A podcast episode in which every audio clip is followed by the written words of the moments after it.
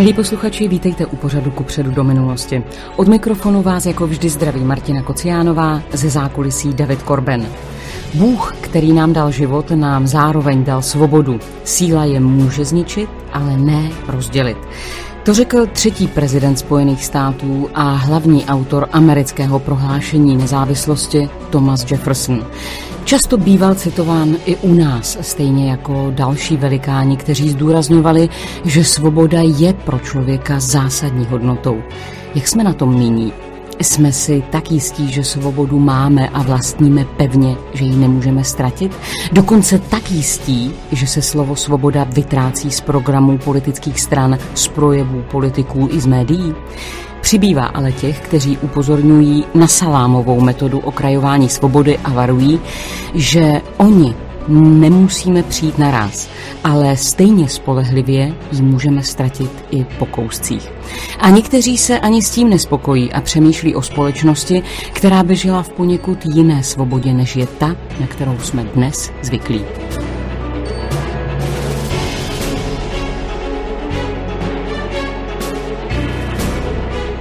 Mým hostem je Urza, programátor, ale pro dnešní rozhovor především autor mnoha libertariánských textů a také první české knihy o takzvaném anarchokapitalismu.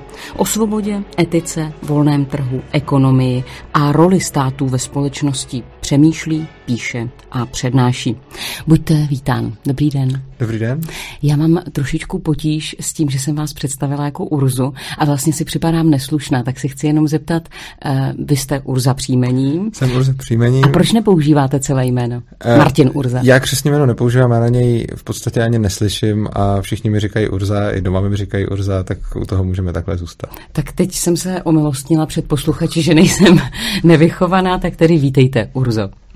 Tak to jsem rád a vítám všechny posluchače.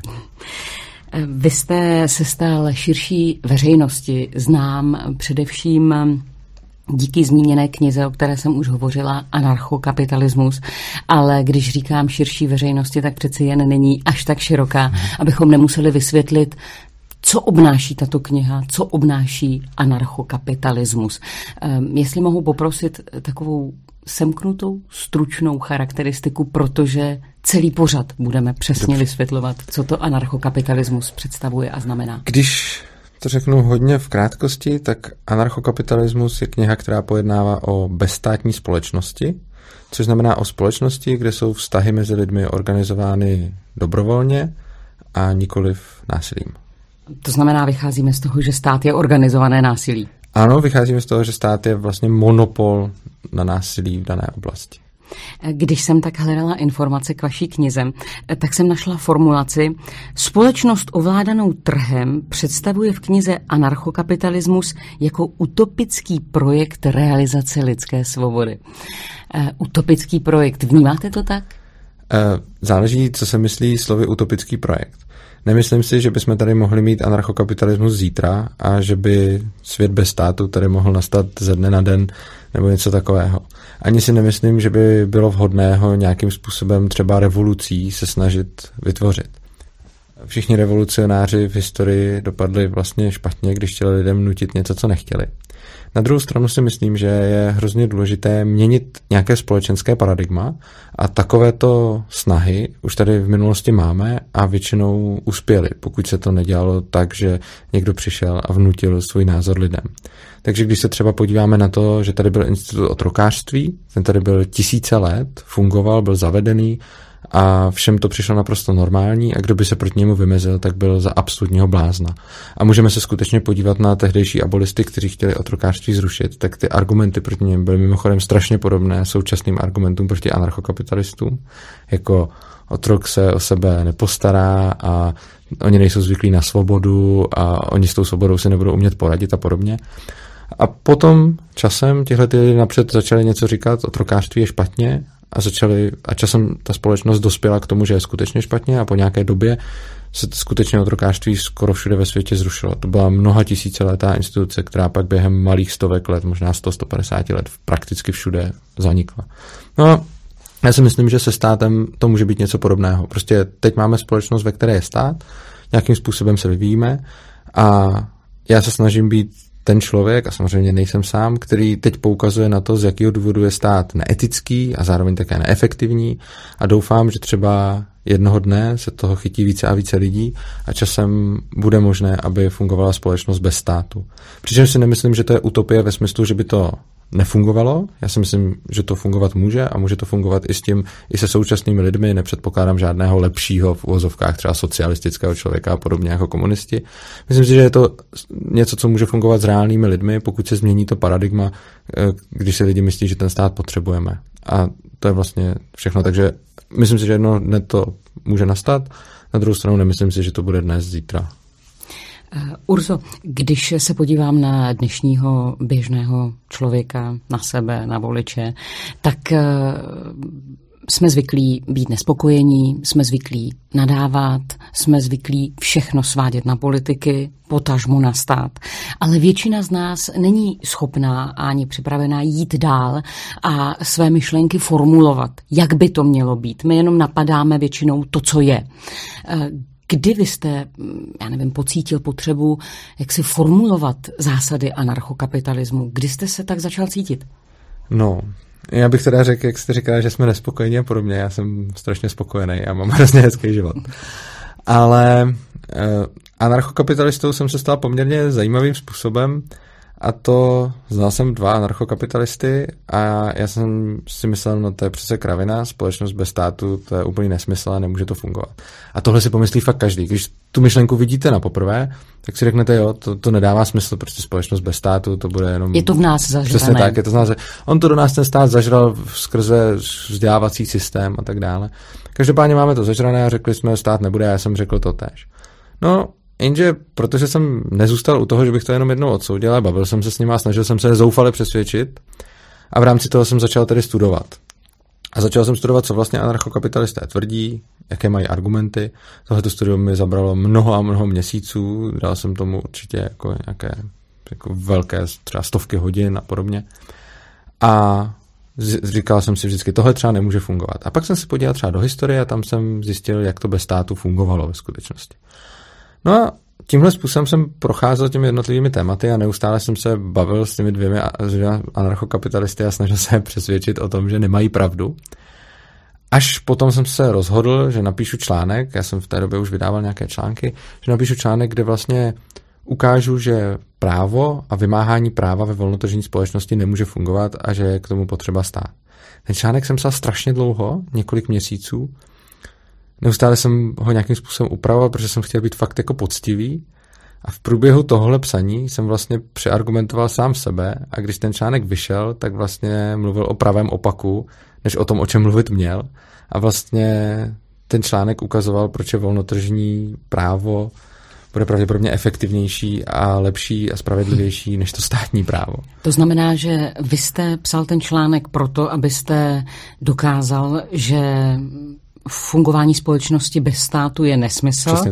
A když jste ho dopsal, tak jste zjistil, že jste vlastně anarchokapitalismus obhájil. Vlastně tak. Já, si ne, asi, já jsem si asi neřekl, když jsem to dopsal, jej, teď jsem anarchokapitalista, ale, ale když se na to tak zpětně dívám, tak asi to bylo, pro mě není tak důležitá ta škatulka nebo to, to pojmenování, ale myslím si, že v tu chvíli se to ve mně tak jako zlomilo a myslím, že od té chvíle bych se asi mohl považovat za anarchokapitalistu. Ono je mimochodem hrozně zajímavé to, že jak rychle tohle téma dokážou lidi odsoudit, že řeknou, to nedává vůbec smysl. Stačí slyšet anarcho. Anarcho a už je a to, už co, a kapitalismus dál. je druhá, druhý hadr na bíka. Je pravda, že to je opravdu velmi Takže, sexy ano. slovní spojení, jak by označila ano. současná média. Jsou to ta dvě slova, která všichni nesnáší a když dáte dohromady, tak už vás bude nesnášet úplně každý.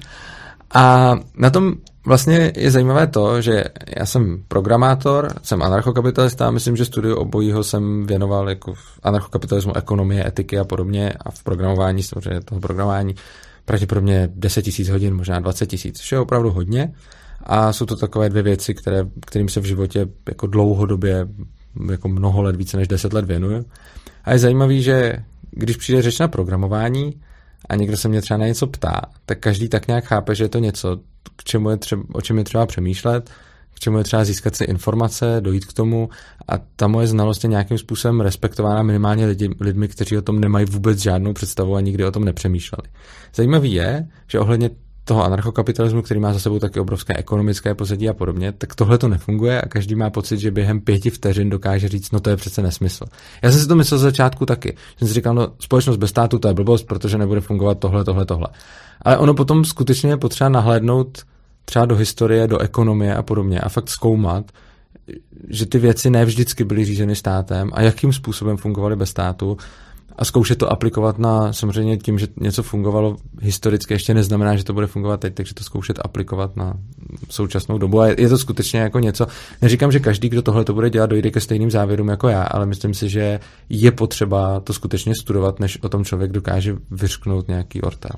My se pokusíme dnes přece jenom poskytnout určitou instantní znalost, ale mě zaujala ta vaše cesta k poznání anarchokapitalismu a tržního prostředí, protože vy jste vlastně postupoval tak jako v minulosti mnozí duchovní otcové, třeba Tomáš Akvinský a podobně.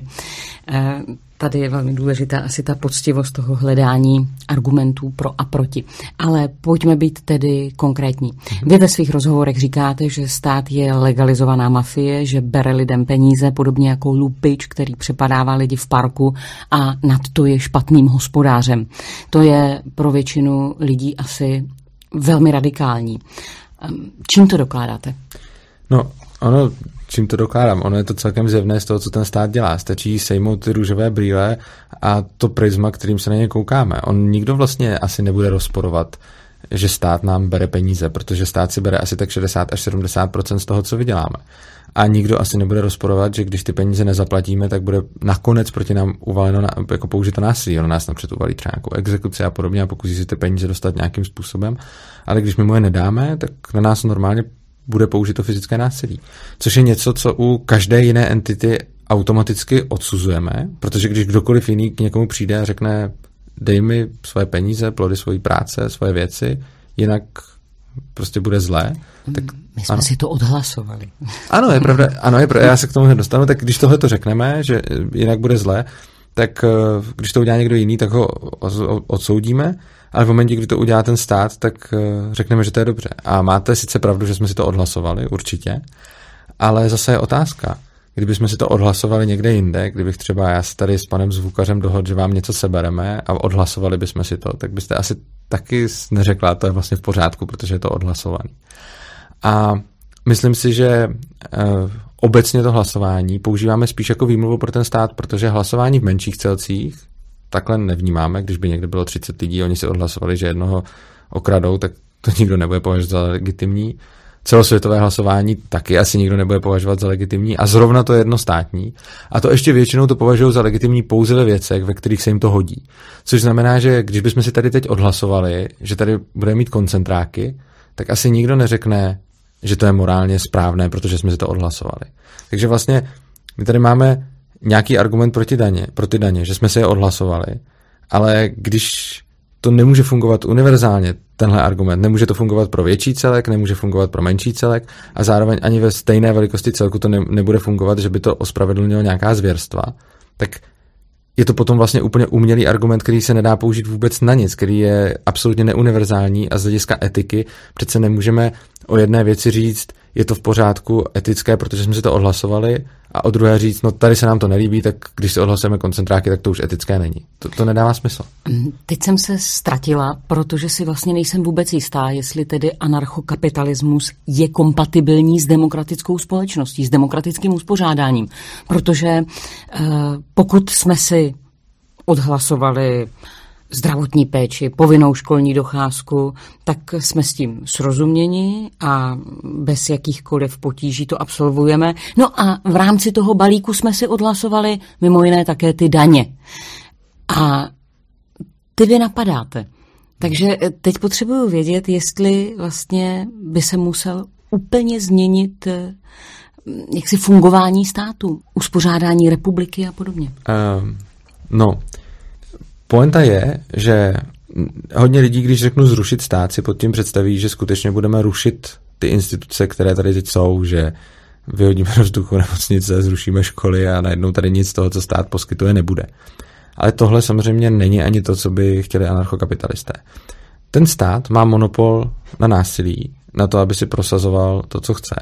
A to, co chtějí anarchokapitalisté, je, aby bylo možné pro každého udělat si, řekněme, nějaký opt-out, nebo aby, aby bylo umožněno provozovat ty věci paralelně bez toho, aby to stát reguloval. Tedy nejenom paralelně v rámci státních regulací, ale skutečně paralelně a skutečně tomu státu konkurovat. Což znamená, že já neříkám, pojďme zrušit nemocnice, pojďme zrušit školy a podobně. Ne, já říkám, ať když si někdo chce otevřít školu, ať nemusí podléhat ministerstvu školství, Ať je to deklarováno, já si otevřu školu, tahle ta nepodléhá ministerstvu školství, tady prostě uh, se neučí podle osnov, tady to není tak, jak říká stát. A kdo si sem chce dítě dát, ať si ho dá, kdo si ho nechce, ať ne. Jo, všechno na, na bázi dobrovolnosti. To tež se vším ostatním a se všemi ostatními věcmi. Stejně zdravotnictví. A stejně, zdravotnictví, stejně všechno. A, a ta poenta je, že já rozhodně neříkám, pojďme hned jít a zrušit všechno, co je státní, to neříkám. Já říkám, umožněme lidem to, co jim stát dnes neumožňuje, aby si mohli, když chtějí, sami vytvořit nějakou paralelní strukturu k tomu státu, konkurovat mu a pokud se to bude lidem líbit, ať tu službu využívají a pokud se jim to nebude líbit, ať ji nevyužívají. A pokud se v rámci toho bude v tom státu nadále hlasovat demokraticky, no tak ať. Ale důležité je, že co já si myslím, že to demokratické hlasování by nemělo zasahovat do svobody člověka, který s tím nesouhlasí a který tohle to nechce. Což znamená, že nikdo by mi, ne, mi je v pořádku, když si lidi odhlasují, že, chcou, že chtějí nemocnice a školy takové a takové, ale nemyslím si, že je v pořádku, eh, když si lidi odhlasují, že nikdo jiný si nesmí založit jinou školu a nemocnici třeba. To znamená vytvořit eh, ostrůvky, řekněme, svobody nezávislé na systému. Ano. Eh, když budu mít školu, do které já dám své dítě a ona je tedy odřízlá od ministerstva školství, mm-hmm. to znamená, ji musíme platit jako rodiče, ano. ale tím pádem já bych o to méně přispívala na tu společnou Přesně daňovou tak. hromadu. Ano. To by bylo úplně ideální. Samozřejmě je to po jednotlivých krocích. Samozřejmě ten první krok, který by byl úplně skvělý v dnešní době, kdy máme ten stát tak strašně moc rozrostlej, že rozhoduje o skoro všem, tak v dnešní době by bylo i skvělé, kdyby jsme aspoň dostali tu možnost si to založit a zároveň platit i na tu společnou hromadu. Takže ono v dnešní době by bylo by byl obrovský úspěch, kdyby jsme vůbec dostali tu možnost dělat ty věci po svém a zároveň ještě platit tomu státu. No tak podle tohoto mustru mě člověče oškubete ještě víc než ten dosavadní systém, protože budu platit na obě hromady. No ale to vás oškube ten stát, že ono je vlastně trošku absurdní tvrdit, že já, když vám poskytnu školu, její služby budete využívat a budete za ně platit, a oproti tomu stát vám poskytuje školu, jejíž služby nevyužíváte a nutí vás platit. Tak říct, že jsem vás oškubal já, to je divný, ne? To přece oškubal ten stát, protože moji službu využíváte a platíte za ní. Ale ten stát vlastně. A samozřejmě lepší by bylo, kdybyste tomu státu nemusela platit. To je jako by o krok dál. Jako úplně ideální by bylo, kdyby se ten člověk mohl odhlásit z toho systému a nevyužívat tu službu. Takže řeknu, já nechci třeba zdravotní pojištění je momentálně povinný. Eh, bylo by skvělý, kdybych mohl říct, já nechci si platit zdravotní pojištění, nebo si chci platit jiný zdravotní pojištění, nebo prostě tak, a nemusel bych ho platit. A pak samozřejmě bych nedostal to ošetření. Já třeba bych si rozhodně zdravotní pojištění platil, protože mi přijde hloupý si ho neplatit. Ale přijde mi důležitý mít tu svobodu volby, aby mě nikdo nenutil si ho platit a mít tu možnost to tak nedělat, protože si nemyslím, že kdokoliv má etické právo ke mně přijít a pod hrozbou násilí ode mě chtít, abych já žil tak, jak on si představuje, že je to správné. I když shodou okolností tady třeba u zdravotního pojištění ta představa moje je úplně stejná jako u toho státu, ale je to podobné, jako když já chci jít na večeři do restaurace, tak se rozhodnu svobodně a jdu tam. Ale samozřejmě bychom všichni odsoudili, kdyby mě někdo donutil jít do té restaurace a zaplatit tam za něco, co nechci. Jo? A tohle, na to všichni vlastně státu dáváme výjimku a anarchokapitalisté se od ostatních lidí liší tím, že odmítají agresi jednak mezi lidmi, ale taky agresi od státu směrem k lidem. Když vás tak poslouchám, tak si uvědomuji na jedné straně, že už mám ten systém tak pod kůží, že jsem nad některými věcmi už úplně přestala přemýšlet. A vzala jsem je za své, jakože tak to prostě je. Na druhou stranu si uvědomuji, že je eh, obrovský segment eh, společných věcí, které máme v rámci státu, které si neumím představit, že by začaly podléhat tržním mechanismům. A uvedu příklad. Dovedu si představit třeba soukromé hasiče, ale už mám problém s policií. Mm-hmm. Mně se hrozně líbí to, co jste řekla na začátku, že si uvědomujete, jak moc máte ten současný stát pod kůží, protože to máme všichni, já ho mám taky, že? To, ale je strašně důležitý, když si to člověk dokáže uvědomit.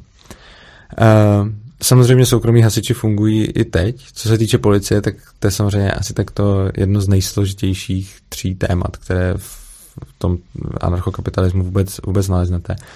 Ale takhle. Musím k tomu říct, že dám tady nějakou odpověď, ale je to odpověď velice krátká, je to výtaže, který nemusí úplně každému dávat smysl, protože to bude zkrácený. Každopádně, jak v mojí knížce, tak třeba na mém YouTube kanálu, je to kanál Svobodného přístavu, se můžou lidi podívat, kde o tom mám třeba přednášku, kde zrovna o tom, jak o vymáhání práva a soudnictví mluvím dohromady třeba 4 hodiny. A když to řeknu velice zjednodušeně, tak můžete mít uh, firmu, která vám poskytuje ochranu, za kterou si platíte, a jiné firmy, které třeba poskytují uh, služby jako soudnictví, což máme i dnes třeba nějaké arbitrážní firmy a podobně. A nějakým způsobem uh, něco takového může tržně fungovat, protože já si budu třeba platit paušál svojí firmě za to, že mě ochrání, když se něco stane, vy si budete platit paušál vaší firmě. A v momentě, kdy třeba mezi námi by došlo k nějakému konfliktu, tak se oba dva obrátíme na tu svoji firmu, kterou si platíme. A oni potom můžou mít už rovnou ve smlouvě s námi, OK, když se dostanete do sporu, tak tady je seznam soudců, kteří to můžou soudit, ta druhá firma bude mít podobný seznam, oni se podívají, kde je nějaký průnik, vyberou z nich nějakého soudce, ten to rozsoudí a podle toho nám řeknou, e, tady vám pomůžeme, tady vám nepomůžeme, tento je vinej a tak dále. Nevytvořím tím neuvěřitelně zbytnělý oligarchický aparát?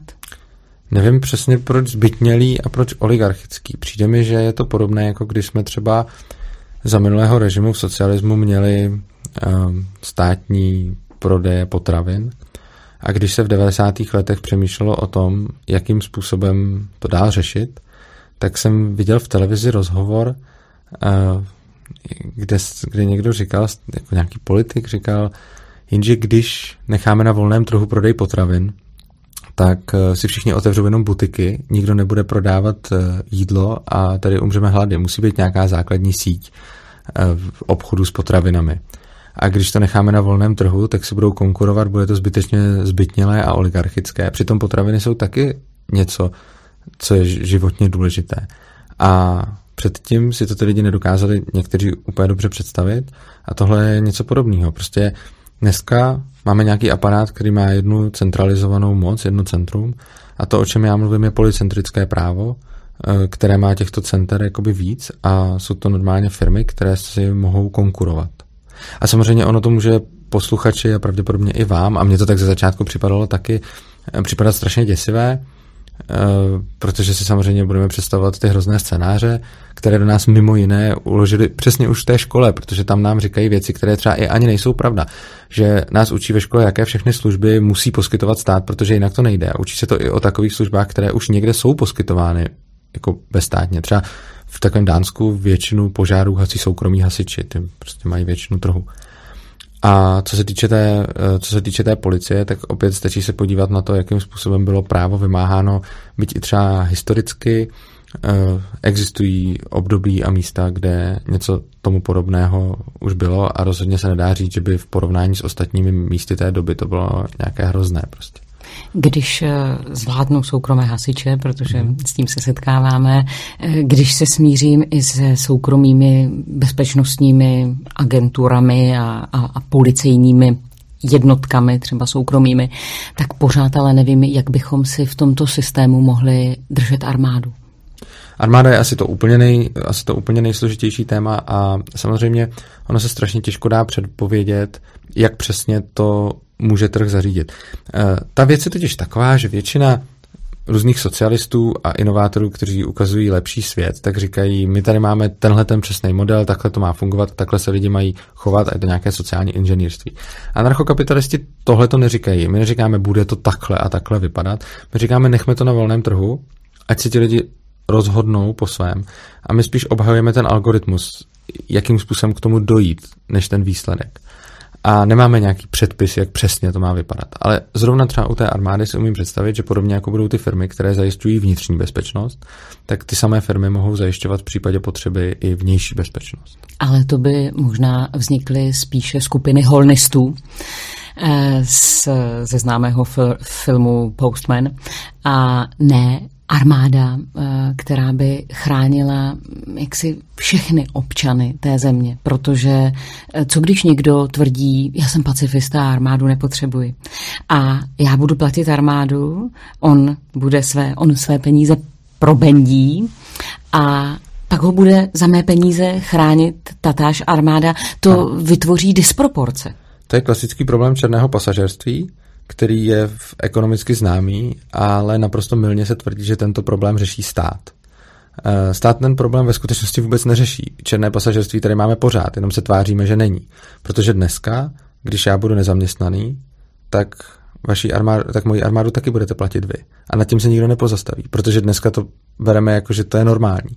Takže zatímco dneska jsme řekli, problém černého pasažera vyřešen, tak ve skutečnosti vyřešen není, protože dneska tady máme celou spoustu lidí, kteří na tu armádu nepřispívají a jiných lidí, kteří jim tu armádu platí. A já se trošičku obávám, že takhle to bude z principu vždycky, bez ohledu na to, jestli budeme mít stát nebo ne. Že problém černého pasažerství, tedy to, že jeden člověk využívá služby, který mu platí někdo jiný, v nějaké míře, myslím, budeme mít úplně v libovolném systému od socialismu přes demokracii až k anarchokapitalismu a myslím si, že toho, toho se prostě zbavit nelze. Což znamená, že moje odpověď není ano, trh to vyřeší. Moje odpověď je, určitě se budou dít i na trhu situace, kdy jeden člověk bude platit nějakou službu a nakonec z ní bude profitovat někdo jiný. Což mimochodem si umím představit i s těmi hasiči. Když vy si budete platit hasiče a váš soused nikoliv a najednou mu tam začne hořet, tak oni ti vaši, vaši hasiči, aby vám nevzplanul ten barák, tak uh, nakonec budou nějakým způsobem řešit i požár u toho souseda. Už teď jsem na ně naštvaná. No, takže, ale, ale dneska to máte taky, akorát, že na ně nejste naštvaná, protože dneska, když budete mít souseda, který, já nevím, žije na dávkách a nic nedělá, tak nejenom, že mu platíte ty hasiče, ale ještě navíc mu platíte x dalších věcí a ještě od vás dostává peníze přímo. Jo. Takže ono, jak říkám, je to, je to problém, který pravděpodobně nemá v lidské společnosti vůbec řešení. Vždycky bude někdo uh, něco někomu platit, a někdo to bude jenom spotřebovávat. Na druhou stranu rozdíl na ten volný trh se oproti eh, tomu současnému systému liší, že tam to máte dobrovolné a můžete si vždycky vybrat, co dělat a co nedělat. Takže například, kdyby, vás hodně, kdyby vám hodně vadilo, eh, že budete platit sousedovi hasiče, jak jste říká, že už teď vás to štve, tak kdybyste si například koupila byt ve čtvrti, kterou postaví developer a řekne, tady je prostě povinnost, že všichni budou, odva- všichni budou platit eh, pojištění proti požáru a platí to pro celou čtvrť, kterou jsme tady postavili, Tady nám budete platit prostě paušál, my vám za to dáme um, hasiče, kanalizaci, sítě a podobně a kdo to prostě nebude chtít platit, no tak ten se musí odstěhovat. A tohle to je v pohodě, protože to postavil ten developer, vy jste s ním uzavřela smlouvu dobrovolně a najednou už si to platíte a je zajištěno, že váš soused taky. Čili všechny tyhle ty věci mají svým způsobem řešení, ale samozřejmě nikdy nedokonalé. Přesto pořád eh, speciálně s tou armádou eh, jsem, eh, přestože naslouchám vašim argumentům, tak na vážkách zdali třeba mm, zrovna taková věc jako vnější obrana by neměla být třeba podřízena skutečně státu, protože mít armádu která by eh, v tržním principu mohla fungovat na principu, kdo dá víc, eh, mě naplňuje neklidem, protože pak bych najednou mohla mít za humny někoho, koho tam mít nechci, ale, ale nemohla bych se třeba zrovna na tuto tržně řízenou armádu spolehnout. Víte, co je zajímavý? Ano, jsem zbrzačená systémem. Ne, ne, to, to ne, ale uh, je zajímavý, že vás naplňuje klidem naše česká armáda. Ne, to vůbec ne, to vůbec ne. ne, ale když se, když se podíváte na to, co ta armáda dělala, co dělala v roce 38, co dělala v roce 68. A teď vůbec nikoho neviním a neříkám, že může za to armáda. Dostali rozkaz, dostali. A nechci říct, že to byla něčí vina a ani nechci říct, že já bych rozhodl jinak a podobně. To vůbec. Jako nechci, nechci se tady jako nějak navážet do těch konkrétních lidí. Ale chci říct, tu službu jsme si platili a nikdy k ničemu nebyla. Česká armáda nám ještě nikdy nepomohla, když bylo potřeba. A přesto to lidi naplňuje klidem větším než volnotržní armáda. Což je zajímavý, protože uh, my, my si platíme více méně za tu iluzi toho klidu, spíš než za to, že by se reálně něco stalo. Upřímně řečeno, umíte si představit, kdyby dneska jako Českou republiku napadl vnější nepřítel, že by naše armáda s tím něco dokázala dělat. Já si neumím představit žádného nepřítele, který by nás reálně napadl a naše armáda by udělala něco jiného, než se vzdala a odevzdala mu všechny, všechny ten materiál, který tam má. Což udělala zatím vždycky. A Zase, není to kritika armády, myslím si, že je to daný eh, celou tu strukturou. Spa, přesně tak, ne. přesně tak. Čili ne, neříkám jako ty lidi jsou zbabělci, nebo tak to vůbec ne. Bez jenom říkám, což je problém jo, armády přesně se tak, ano, moc bojovat přesně nedá. tak, ale jenom říkám, všichni řeknou, armádu potřebujeme, protože co kdyby nám, nás někdo napad, ale ve skutečnosti je to potřebujeme iluzi toho, že tady něco máme, protože reálně, když se na to podíváme, tak kdyby nás někdo napadl, tak ta armáda nám nepomůže, jenom nám teď zajišťuje, že můžeme klidně spát. To by ta volnotržní zajistila určitě tak. Skoro nevím, jestli se na to teď nesluší říct 1-0. Urzo, já vám moc děkuji za to, že jste za námi přišel a za to, že svými úvahami dokážete provokovat naše přemýšlení. Díky za to. A já vám moc děkuji za zajímavé otázky a zdravím všechny posluchače. Milí posluchači, v příštím pořadu ku předu do minulosti v úterý 30. října uslyšíte první díl rozhovoru s doktorem Karlem Červeným, vedoucím lektorem rozvoje kreativity, managementu a strategického myšlení.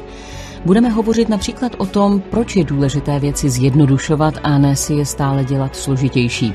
Poslouchejte nás opět v úterý od půl sedmé. Esencialismus znamená věci zjednodušovat. Prostě vybírat si esenci věcí a nevrhat se třeba za vším. To znamená umět rozpoznat, co je skutečně v životě důležité a tomu se věnovat a ten zbytek prostě opustit. Člověk nikdy nemůže zvládnout všechno. Musí si vybrat to nejdůležitější ve vztazích, v práci, ve vzdělání, v péči o zdraví, prostě ve všem. Ti nemoudří, ti takzvaní neesencialisté, se vrhají do všeho, pak jsou zoufalí, že nic nestíhají. Ti moudří, ti si vyberou to nejlepší pro sebe, nebo to nejlepší, to, co jim opravdu stojí za to, čemu přikládají velkou váhu a ten všechen ostatek, ten zbytek prostě pustí pryč ze své zřetele. Milí posluchači, loučím se i s vámi. Pokračování příště opět tady na webu Svobodné univerzum v pořadu ku předu do minulosti.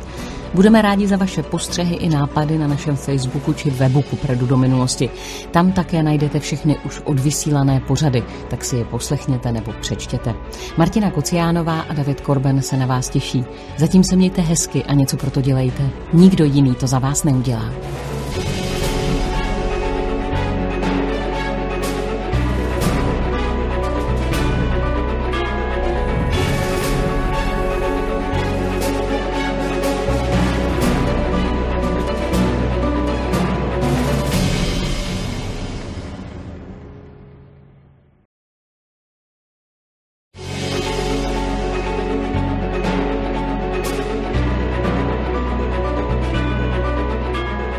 Milí posluchači, vítejte u pořadu ku předu do minulosti. Od mikrofonu vás jako vždy zdraví Martina Kociánová, ze zákulisí David Korben.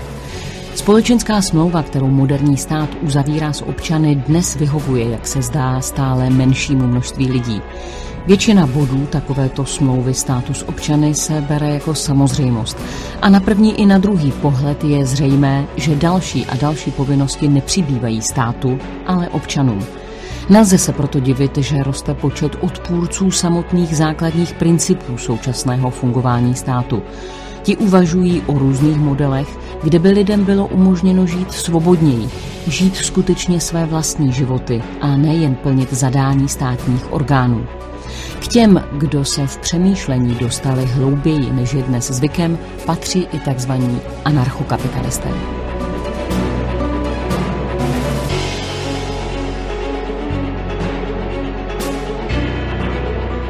Milí posluchači, i dnes je mým hostem Urza, programátor, ale především autor mnoha libertariánských textů a také první české knihy o takzvaném anarchokapitalismu. Jsem ráda, že jste tady. Dobrý den. Dobrý den, já jsem taky moc rád a zdravím všechny posluchače. Když se podívám na další stránky společnosti, už dnes je situace taková, že ani stát, který je podle vašeho zkoumání vybírač výpalného, neinvestuje do věcí, eh, které nejdou příliš vidět. Mám tím na mysli infrastruktury, kanalizací, energetických soustav a podobně. Ehm, protože obecně ve společnosti mezi námi je vžitý takový názor, že si sice co dva roky koupíme nový telefon, protože tam ten už je zastaralý nebo nový počítač, ale máme pocit, že energetická soustava, potrubí, ropovody zůstanou navždy, na věky věku. Ty není potřeba opravovat, udržovat, protože je to drahé. Neumím si představit, jak se ve středočeském kraji dobrovolně uvědoměle skládáme na třeba obnovu přenosové soustavy nebo novou část potrubí. No, samozřejmě něco takového si neumíte představit zcela správně, protože tahle myšlenka je absurdní. Je absurdní, že se lidi dobrovolně složí na potrubí. Eh, podobně jako je asi absurdní si představit, že lidi se dobrovolně složí na uh, auta, která jim dovážejí jídlo skrz komerční firmy, které dovážejí jídlo domů. Jo? Takže máme tady komerční firmy, které poskytují službu a dovážejí nám jídlo a oni mají nějaké své auta, které amortizují a potřebují je nějakým způsobem opravovat. Je absurdní představa, že bychom se teď složili těm, kdo dováží jídlo na nové auto, ale není absurdní představa, že jim to nové eh, auto zaplatíme v ceně toho jídla a té služby, kterou od nich odebíráme. Což je úplně stejné s těmi přenosovými sítěmi a s, prostě obecně s tou infrastrukturou. Nikdo se nebude skládat na tu infrastrukturu, nicméně oni tu infrastrukturu potřebují k tomu, aby z ní měli nějaký užitek. A za ten užitek už budou platit a v tom bude zahrnuta platba i na tu infrastrukturu. Úplně stejně, jako já, když si objednám pizzu, tak poslíčkovi v ceně té pizzy zaplatím mimo jiné i amortizaci toho vozidla. Tak stejně, když já si objednám, eh, když já prostě odebírám nějaké teplo nebo něco takového, tak v ceně toho eh, zaplatím za, i za tu rozvodnou síť. Stejně jako jste říkala, tuším ropo, já nevím, co jste říkala za ten... Přenosová soustava. Přenosová soustava, tak přesně tak, ta přenosová soustava k něčemu slouží. A já za to něco budu platit a v téhle ceně bude zahrnuta oprava té soustavy, protože eh, pak by ta soustava nefungovala a ten, kdo na tom vydělává, by najednou přestal vydělávat, což on nechce. Na druhou stranu myslím si, že už teď vidíme, že to nefunguje, protože nejrůznějším společnostem, které provozují vodárny, ať je nejmenuji, eh, dáváme peníze a dáváme hodně peněz za vodné, za stočné, za Bůh ví co všechno a přesto se stane, že najednou je ve vodovodním řadu něco, co tam ale opravdu být nemá. Stejně tak eh, to platí u dalších eh, podobných služeb. To znamená, že teď to nefunguje a víme, že když to provozují soukromníci, tak mají vždycky přirozenou tendenci ušetřit, na nás ušetřit. V minulosti se proto zatajovaly výsledky, že nějaké, eh, nějaký průmysl způsobuje rakovinu a tak dále. Bylo o tom natočeno v minulosti mnoho filmů, uveďme třeba Erin Brokovič a podobně. Eh, tady se bojím, že vlastně pokud nad sebou ta společnost nemá třeba kontrolu, a nemá třeba ten postih, že bude platit velkou pokutu, a ten postih eh, diktuje stát, tak eh, bychom se možná mohli ve spoustě věcí divit, kdybychom to nechali na občanské zodpovědnosti. Eh, v tuhle chvíli se znova třeba vracím k těm velkopodnikatelům, oligarchům a podobně. Tady jsou, tady jste načala vlastně dvě poměrně důležitá témata a já se pokusím je nezapomenout. Začnu tím prvním. Říkala jste o tom, že dneska to nefunguje, a že ty soukromé společnosti fungují nějak špatně. Osobně si myslím, že jenom jedna věc je horší, než když něco dělá přímo stát. A to, když to stát formálně předá soukromníkovi, ale nadále zůstane tím regulátorem. Což znamená, že to bude dělat formálně stát. Stát bude určovat všechna pravidla hry a úplně všechno, čili tam reálně nebude volný trh. A ten soukromník schrábne zisky. Tohle opravdu nefunguje to, co tady můžeme sledovat na... A v tom teď docela slušně jedeme. Ano, v tom jedeme, ale to není problém volného trhu, protože tam žádný volný trh není. Reálně, když stát určí nějakého monopolistu, který bude něco dělat, tak to už je skoro lepší, když by si to dělal ten stát sám. Ten problém je, že volný trh má jednu základní věc, a to je konkurence. A v momentě, kdy stát tuhle tu konkurenci zablokuje, například tím, že dá lidem licence, eh, kteří to mohou a nemohou provozovat a tak dále, tak v ten okamžik je tady problém.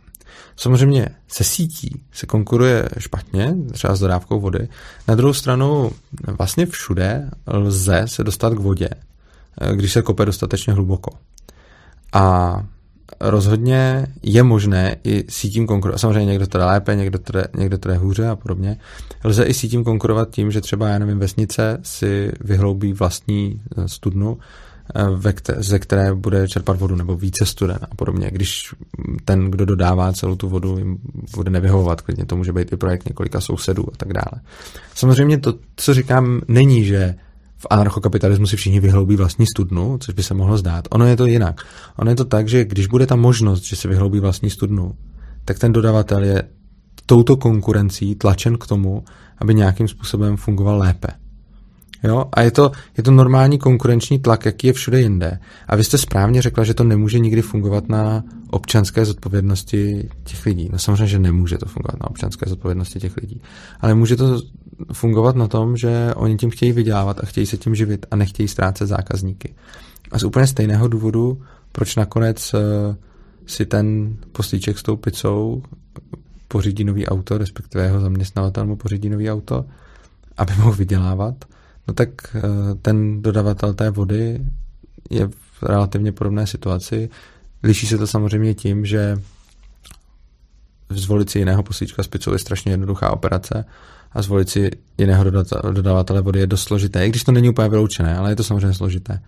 Nebo zajistit si tu vodu jinak ze studny a podobně. Jenže on tam funguje ta tržní síla i naopak. V momentě, kdy si seženete jiného poslíčka s pizzou, tak je ještě celkem snadné se vrátit k tomu předchozímu. Zatímco čím je těžší sehnat si alternativu, tak tím spíš už se nevrátíte zpátky. Což znamená, že ten dodavatel vody, když by najednou věděl, že mu může kdokoliv konkurovat a že se na to nemusí ptát státu a že to prostě může jít a udělat to, tak v ten moment, kdy ztratí svoje zákazníky, tak už je pravděpodobně nikdy nezíská. Což znamená, že on sice je pravda, že pro toho zákazníka je těžší od něj odejít, ale čím těžší je od něj odejít, tím větší hrozba je pro toho, kdo to dodává, že od něj někdo odejde. A pak jste říkala ještě druhou námitku, kterou jsem bohužel zapomněla. Mohla byste mi ji připomenout? Eh, prosím? Já si myslím, že jsem hovořila o tom, že se, eh, že v případě, že třeba nebude kontrolovat stát eh, provozovatele, tak se budou snažit na tom všem ušetřit a nebudou se dívat ani na naše zdraví, ani třeba na kvalitu životního jo. prostředí. Ano. Samozřejmě v momentě, kdy dneska je životní prostředí a tak dále, všechny tyhle ty věci jsou socializované, což znamená, že my vlastně tvrdíme, že životní prostředí patří nám všem a když ho někdo poškozuje, tak poškozuje nás všechny, a což znamená, že je stát, který nad tím nějakým způsobem dohlíží. Ve státní společnosti nic takového pochopitelně není. Na druhou stranu tam ani není socializované to životní prostředí. Což znamená, že ten, kdo je poškozen činností jiného, tak ho může žalovat úplně stejně, jako kdyby ho poškodil. Prostě když já budu vypouštět, eh, já nevím, já vyleju do řeky chemikály a ona k někomu doplave a tam ho poškodí, tak se to principiálně neliší od toho, když já vezmu tu chemikálii a vyleju mu ji na zahradu. A v takovém případě já jsem narušil jeho vlastnictví, v takovém případě já jsem na něj zaútočil a v takovém případě jsem poškodil jeho, nikoli v společnost a bránit se tomu může on, nikoli v celá společnost. Samozřejmě ostatní ho mohou podpořit, ono je to docela rozumné v tu chvíli, když vidí, že by byli třeba další na řadě nebo že se jich to taky týká, tak ho v tom můžou podpořit úplně stejně. No, zkouším si představit, jak se teď mému tatínkovi ulevilo, že v případě bezstátního systému by konečně on mohl v Radvanicích žalovat novou huť za to, že nám všem zničila zdraví. To je absurdní představa, že eh, se podaří jakoby jednotlivci, eh, je to opravdu jenom námět hollywoodských filmů, že se podaří jednotlivci vyhrát nad Molochem, když ten Moloch nad to třeba řekne, tak fajn, tak já se přestěhuju jinam a vy jste všichni bez práce. Tak on samozřejmě to neudělá jenom ten jeden jednotlivec. To jsem říkal, že tam záleží, co se přesně stalo. Jo. Hmm. Já jsem si spíš myslel, původně jsem viděl jako ten příklad například, že ta chemička vypustí do řeky nějaký splašky a pod tím bude třeba, mm, já nevím, hotel nebo nějaká firma, kterou to poškodí a spíš jsem si tady myslel, jako, že ten konflikt bude jako B2B, prostě, že to bude mm. firma versus firma. Samozřejmě v momentě, kdy je to jeden člověk, jo, to jsem neodpovídal na, na, na otázku s jedním člověkem, když je to jeden člověk, tak ten samozřejmě ani v dnešní společnosti, ani v jakékoliv jiné společnosti asi nemá moc šancí proti firmě, jako proti nějaké obrovské firmě, ani proti státu.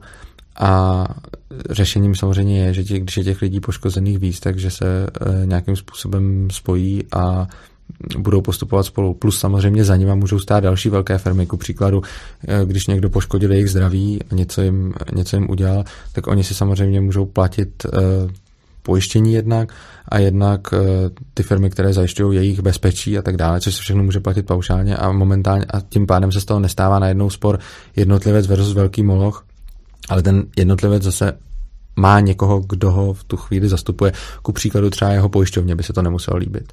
Protože jestliže uh, ta pojišťovna bude mít velké ztráty z toho, že najednou někdo někam začal něco vypouštět a teď onemocnělo spousta lidí a ta pojišťovna na tom začne tratit, tak ta pojišťovna je ten, kdo může vymáhat škodu.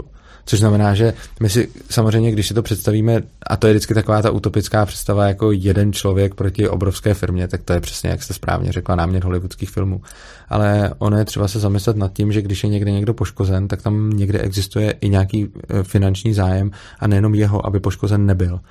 A v tom okamžiku jsou tam najednou lidi, kteří chtějí tohle to nějakým způsobem vymáhat. A je, je to ku příkladu v tomhle případě mě napadá ta pojišťovna zdravotní. Protože ta je taky soukromý subjekt a ona nechce úplně jako platit něco, co způsobil někdo jiný. Takže to pak nebude spor vašeho tatínka proti já nevím, jaké firmě, ale bude to spor pravděpodobně pojišťovny vašeho tatínka proti té firmě a ta už šanci má.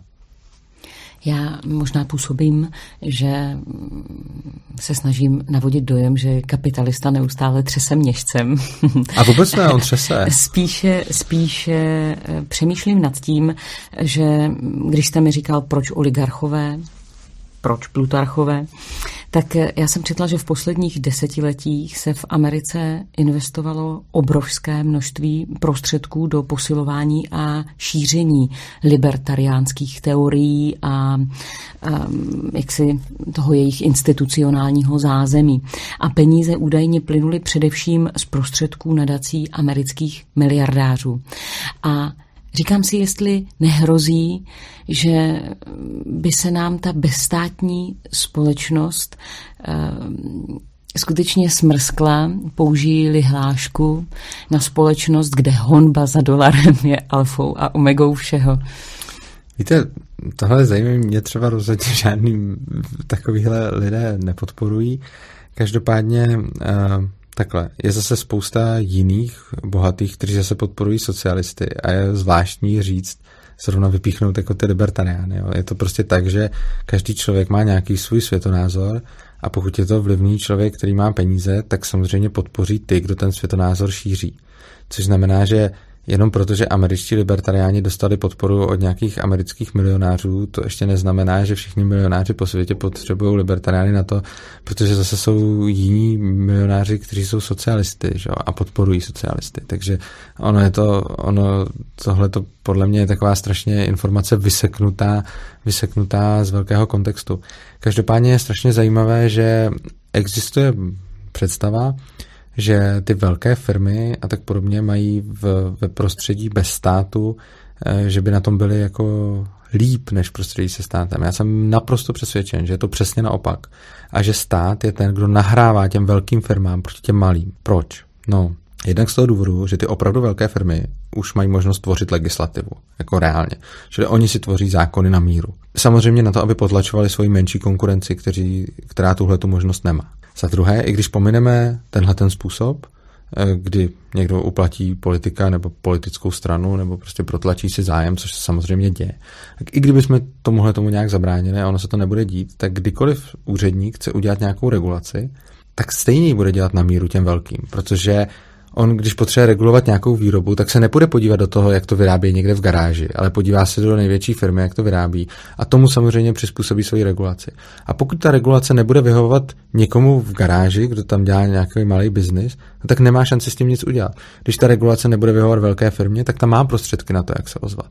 Další věc je, že i když by to byla regulace, kterou si teda ta firma neprotlačila a nešla jí na míru, tak ta obrovská firma má celý oddělení svých právníků a účetních a dalších lidí, kteří prostě vyřeší, jak tu regulaci obejít nebo implementovat, nebo prostě jak na tom co nejméně tratit, ale ty malí zase na to dojedou. A je pravda, že a to je to strašně viditelné, co je hodně vidět, že v některých případech stát skutečně třeba těm velkým něco málo omezí, ale ten hlavní problém je, že on jim neustále pomáhá tím, že šlape po jejich menší konkurenci. Což znamená, že ty největší firmy mají ve státním prostředí tu výhodu, nikoli ve volnotržním. Ve volnotržním prostředí, kde ten stát nešlape po té konkurenci, tak je to prostě pro tu velkou firmu složitější, protože ona si nemůže skrz legislativu říct, dejte mi výhodu a my malým konkurentům nevýhodu, což se teď děje v jednom kuse. Hmm, jak máte zpracováno v bezstátním systému, um, jak by fungovaly silnice, dálnice, jejich výstavba? Teď jsme to už dotáhli na pěkných 12 kilometrů ročně za nejvyšší ceny v Evropě nebo ve střední Evropě. Eh, jak by to vypadalo v bezstátním prostředí? No, je zajímavé, že mluvíte o těch 12 kilometrech a o těch cenách, což se samozřejmě týká korupce. A víte, co je zajímavé? Kde vzniká korupce? Korupce vzniká tam, kde někdo spravuje cizí majetek. Ono jinak nedává smysl korumpovat. V momentě, kdy máte svůj majetek a já vás budu chtít skorumpovat, tak reálně neděláme korupci, ale vy mi dáváte slevu a my děláme obchod. Že? Takže korupce dává smysl tam, kde někdo spravuje cizí majetek, což je úplně typicky u státu. Samozřejmě nějaký smysl dává i ve velkých soukromých firmách, kde eh, je někdo správcem majetku. Každopádně daleko líp se korumpuje ve státu, tam je to prostředí úplně nádherně udělaný, protože ten majetek vlastně tam těm lidem nepatří, tím, co o něm rozhodují. A oni se samozřejmě můžou přeživit na tom, že o něm budou rozhodovat tak, jak jim, jak jim někdo zaplatí.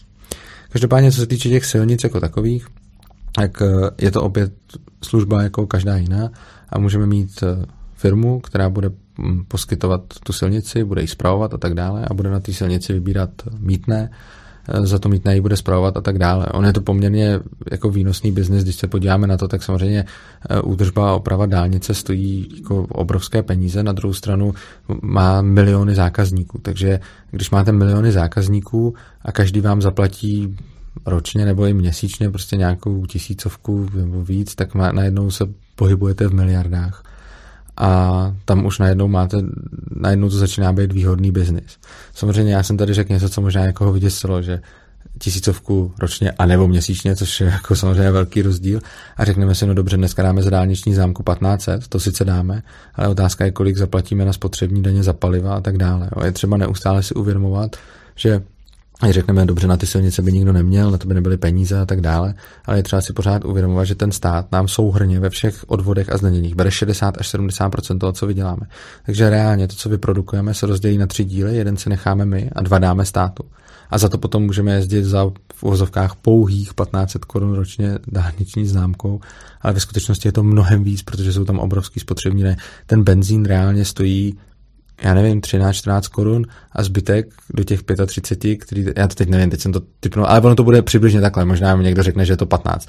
A do těch 35, kterých stojí teď, ten zbytek je DPH, spotřební a tak dále. Jo. Takže prostě i tohle je to, jak si platíme silnice. A samozřejmě si nedělám iluze, že soukromým společnostem bychom nemohli za ty silnice zaplatit taky. Ono vůbec, když si člověk řekne, že něco teď funguje, spravuje to stát a je na to dost peněz, No od koho ty peníze pochází? Ty peníze ten stát nějak jako ne, magicky jako nezískává, on to hodnotu netvoří, on ty peníze prostě nám vezme, pak je strašně moc prošustruje, utratí spoustu korupcí a tak dále a pak to někam investuje. Že? Tak co já vlastně říkám je, vynechme tenhle ten prvek a ty peníze budeme rovnou investovat my. Pro jistotu jen se zeptám, ehm, z čeho sestavujete tu částku 60 až 70 eh, Já to mám mm, třeba na svých stránkách, eh, můžu vám to potom poslat, ale to dělal jsem výpočet, je pravda, že je to starší, je to asi z roku 2014 a vzal jsem souhrné eh, daňové zatížení, čili jsem do toho započítal úplně všechny daně. DPH, spotřební daň, samozřejmě i ty daně, které nejsou nazvány daně a jsou to povinné odvody, takže sociální pojištění, zdravotní pojištění, nějaké koncesionářské poplatky. Prostě započítal jsem tam obecně, kolik nás prostě stojí stát. Ono to samozřejmě záleží na tom, jak moc je člověk eh, chudý nebo bohatý. A zajímavý je, že eh, když je člověk třeba hodně bohatý a hodně třeba jezdí autem nebo kouří a pije, což na co jsou ty spotřební daně, tak, tak odvádí vysokou daň, ale naopak eh, i ti chudí zase procentuálně odvádí taky relativně vysokou daň, protože tam jsou zase nějaké paušální částky, které, které dopadnou víc na ty chudé. Ale reálně jsem se díval na člověka s příjmem třeba uh, asi tuším 15 tisíc, pak na člověka s příjmem asi 30 a na asi 60 a na všechny ty mezi a všechno to vycházelo mezi 60 a 70 procenty, takže prostě někdo zaplatí 70% někdo 60, ale v zásadě všichni zaplatí většinu toho, co vydělají. Tyto výpočty najdeme na vašich stránkách urza.cz? Ne, na urza.cz, je to lomeno public a tam se najde nějaký cena státu nebo něco takového, je to excelovský soubor a tam je, tam je na to odkaz. Tam je, to, tam je ten výpočet celý provedený. Já myslím, že když si tady takto povídáme, když říkáme to slovní spojení anarchokapitalismus, když se bavíme o tom, že by to bylo bezstátní, že by to bylo, bylo tržní prostředí, které bychom tady nastavili, skutečně tržní prostředí, tak si myslím, že mnohým, jak už jsme tak odchováni, probleskávají eh, hlavou úryvky z románu Oliver Twist a mm. podobně, protože v tu chvíli vnímáme eh, jaksi nevýhodu člověka, který peníze neumí vydělat nebo nemůže vydělat. Proto se chci zeptat, eh, existovalo by v tomto prostředí něco jako důchodový systém, sociální systém, péče o ty, kteří jsou nějakým způsobem handicapovaní. Víte, co je strašně zajímavé, že jste zmínila Olivera Twista. Víte, kde se měl Oliver Twist hrozně špatně a kde se potom měl líp? No, vzpomínám si to. No, měl se špatně v tom státním zařízení. a, a pak měl se, se pak dobře, ano. V tom soukromém zařízení, mimochodem, když jste zmínila. Ano, ano, tak... To byla ano, trošku, ano. trošku legrace, jsem se z vás dělal. Ale eh, ne, eh, samozřejmě eh, jedna věc je, že všichni, včetně anarchokapitalistů, pochopitelně chtějí, aby bylo o lidi postaráno, aby lidi netrpěli. Jediné, co tak anarchokapitalisti říkají, dobře, ale nechceme násilím k tomu někoho nutit. Jo. A strašně zajímavé je si uvědomit, že samozřejmě těch, já bych teď mohl dát strašně krátkou odpověď a říct soukromá charita, ale to by byla hrozně povrchní odpověď a je to až ta vlastně poslední instance.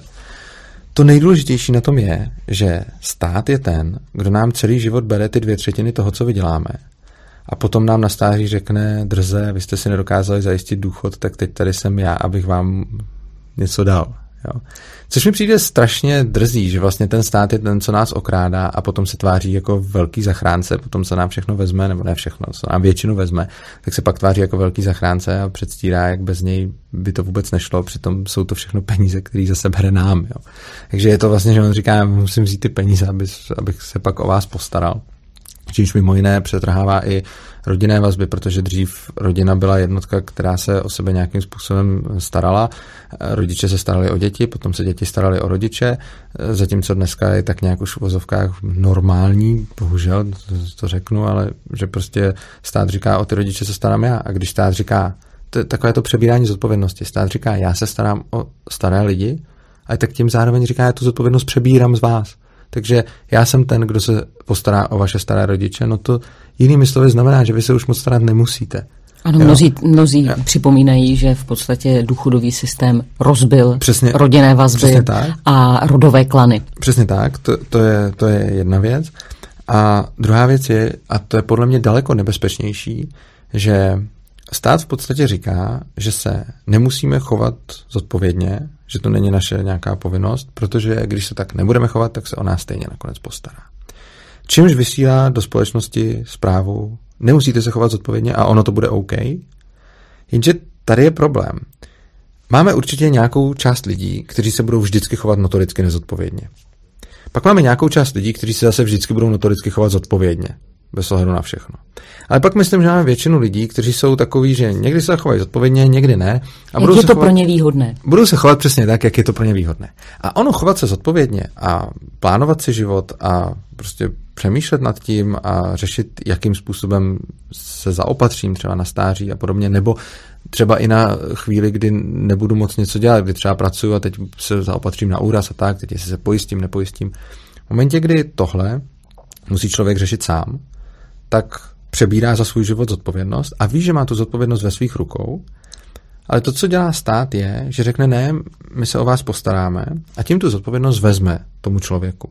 A my to často vidíme, že ty lidi potom často nehořekují nad vlastním osudem, ale nad tím někdo by se o nás měl postarat, jak to, že se někdo nepostaral. A oni ho řekují správně, protože ono jim bylo slíbeno, že někdo se postará a teď se skutečně nestará, nebo se stará špatně. Ale ten hlavní problém je v tom, že když budeme lidem ukazovat, nemusíte se chovat zodpovědně, protože ono to stejně nějak dopadne a stát se postará, no tak logicky se více lidí bude chovat nezodpovědně, naprosto pochopitelně. Tím je pro ten stát ještě mnohem větší argument, že se o ně dál musí starat a dál se musí starat o nezodpovědné, čímž zase přibude nezodpovědných. Což roztáčí takovou spirálu, a teď ty nezodpovědní lidé vychovávají své děti a ty děti vidí, co dělají ty rodiče. To dítě samozřejmě vidí, jestli rodič řeší, musíme mít nějaké úspory, kdyby se něco špatného stalo. A je zajímavý, že třeba já jsem člověk, který si drží úspory a je, je vidět, že třeba mám nevlastní děti, které to ode mě, které to ode mě, které z nich jako odkoukali prostě. Oproti tomu jsou lidi, kteří zase naopak fungují způsobem, že jedou furt na dluh, půjčí si na dovolenou ještě, protože už jsou dost dluhu, tak ještě si to půjčí, aby si užili a podobně. A to dítě to samozřejmě vidí. A to dítě vidí, jestli ten rodič je rozpočtově zodpovědný, anebo jestli prostě jede na všechno. A samozřejmě čím víc těch bude nezodpovědných lidí, tím víc jich bude nezodpovědných i v další generaci. A tenhle ten, tahle ta spirála se bohužel roztáčí a můžeme to vidět vlastně ve všech západních demokraciích, kdy jsme svědky toho, jak neustále se ten stát víc a víc jakože stará, neustále víc a víc argumentuje lidmi, kteří to neumí se postarat. A bohužel my ty lidi vytváříme. Tím, že se ten stát stará takhle o ty nezodpovědné a dává jim to právo, aby o ně bylo postaráno, tak je jich hrozně moc. Což znamená, že já netvrdím, že eh, bez státu by nebyli žádní. Oni vždycky nějaký nezodpovědní budou. Ale bylo by jich výrazně méně, protože by neměli ty lidi takovou motivaci chovat se nezodpovědně. A děti by často neviděli, tak často neviděli své rodiče chovat se tak nezodpovědně jako dneska.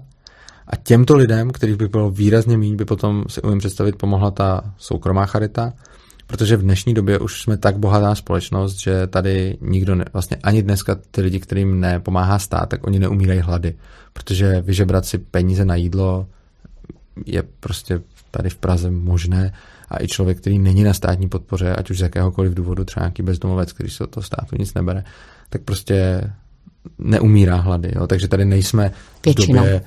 Ne, já si troufám tvrdit, že v naší civilizaci, myslím tím jako v Evropě, rozhodně v České republice, si myslím, že nebude ani jeden člověk, který by z ekonomických důvodů umíral hlady. Myslím si, že fakt ani jeden. Že jsme tak bohatá společnost, že vyžebrat si peníze na jídlo je prostě, to dokáže, myslím, úplně kdokoliv. No, myslím si, že eh, se hovoří velmi často, že třeba důchodci někteří umírají zbytečně brzy na podvýživu, protože mají tak malé důchody a tak málo peněz a oni žebrat nepůjdou, a. takže vlastně jí, mají tak špatnou stravu, že ten jejich eh, stav eh, já si, je ale... prostě dlouhodobě jim podkopává zdraví. Já si upřímně řečeno nemyslím, že tohle je důsledkem toho, že by měl malý důchod a uh, že, by si, že by prostě neměl dostatek potravin. Ty potraviny jsou už opravdu tak levné, že prostě nevěřím, jako věřím tomu, že se to děje, ale nevěřím tomu, že by se to dělo z důvodu, že on by měl hlad ekonomicky. Já že by, že by možná... fakt neměl na to si nakoupit uh, prostě rohlíky. Jako ne... Možná bych se nepouštěla do tohoto tématu, protože když se podíváte, kolik dnes stojí nájem bytu ano. a podíváte se, jaký je minimální důchod, tak eh, vám dojde, že prostě pak jste na těch rohlících. Ano, neumřete vyloženě, ale eh, je to zároveň trošku na kurději. Eh, já neříkám, že se, já vůbec nespochybnuju to, že je tady spousta lidí, kteří se mají špatně. Mimochodem jsou to lidé, které celý život stát okrádal a teď se o ně nepostará. Jo. To je mimochodem to přesně, o čem jsem mluvil. Uh, umím si představit, že kdyby ti lidi dostali v době svého produktivního života šanci se o sebe starat a na to stáří si zajistit a nebylo by jim všechno tím státem odebíráno, tak si umím představit, že by na tom mnozí z nich mohli být lépe. Ale já vůbec nespochybňoval to, že ty lidi se nemají hrozně a tak. Já jediný, co jsem říkal, je, že není nutný, aby tady v naší společnosti kdokoliv umíral hlady z ekonomických důvodů. Samozřejmě to, že někdo třeba eh, žije v bytě, který si nedokáže uplatit a tak podobně, mm, jako se samozřejmě stát, stát může, ale tam si nemyslím, že je to potom důvod, že by on neměl peníze na jídlo, ale že prostě špatně rozloží ty peníze, co má. Urzo, moc vám děkuji za to, že jste se s námi podělil o váš pohled na svět. Díky moc. A já vám moc děkuji, že jste nad tímto pohledem přemýšlela a doufám, že to tež budou dělat i naši posluchači, které tímto zdravím. Mějte se krásně. Milí posluchači, v příštím pořadu ku předu do minulosti v úterý 6. listopadu uslyšíte druhý díl rozhovoru s doktorem Karlem Červeným, vedoucím lektorem rozvoje kreativity, managementu a strategického myšlení. Budeme si povídat třeba o tom, jak neschopnost strategicky myslet může zásadně negativně ovlivňovat myšlení politiků. Poslouchejte nás opět v úterý od půl sedmé. Už před 20 lety jsem četl takovou studii ve Spojených státech, že když se do nějaké čtvrti přistěhuje 5% barevných, tak začnou ti bílí prodávat své domy a pozemky, protože ztrácí na ceně. A toto se teď děje i v Evropě. Ceny pozemku se prostě ztrácí, klesají. Jo, lidé si třeba koupí pár nějakých nemovitostí a chtějí s tím na důchod, prostě mají v tom nějakou jistotu a teď zjišťují, že třeba tam, kde je hodně migrantů, jsou ty pozemky bezcené. Takže tratí i tímto způsobem. Jo. Takže já jenom tím chci říct, že že jestliže to Evropa řešit nebude, tak, dos, tak se dostanou prostě k moci polofašistické a faši, fašistické strany. A prostě může se stát, že se postaví lidé proti lidem a budou já mám strach velký, strach prostě z občanské nespokojenosti, že lidé budou brát zákon do svých vlastních rukou, protože s tím politici nic nedělají. Na co se můžete těšit příště, už víte. My se mezi tím budeme těšit na vaše otázky či nápady, které nám pište na naše facebookové či webové stránky Kupredu do minulosti. Martina Kociánová a David Korben se na vás těší. Zatím se mějte hezky a něco proto dělejte. Nikdo jiný to za vás neudělá.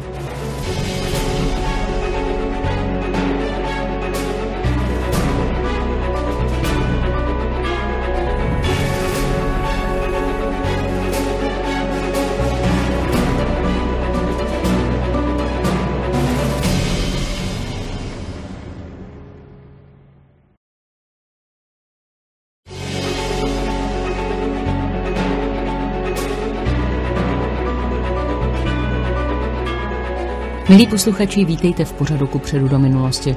Od mikrofonu vás jako vždy zdraví Martina Kociánová, ze zákulisí David Korben.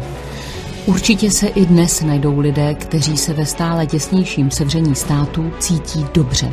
Nevadí jim desítky přibývajících zákonů, omezení, rozkazů, zákazů, vyhlášek. Určitě jsou lidé, kterým to nevadí a naopak jim to poskytuje zdání bezpečí, pravidel, pořádku. Ale asi jich už není mnoho. Většina lidí začíná pocitovat nebo už naplno vnímá stále větší tlak státu. Proto také přibývá těch, kdo hlouběji přemýšlejí o smyslu státu a jeho oprávněné roli.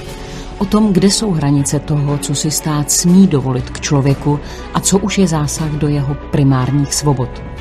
A tak stále častěji slyšíme tvrzení, že pokud existuje tolik zákonů, že je nemůžeme ani znát, natož abychom je byli schopni dodržovat, Splňujeme tak nevědomně základní atribut policejního státu. Jeho podstatou je vytvořit takový právní stav, ve kterém je možné na každého něco najít a potrestat ho kdykoliv to bude potřeba.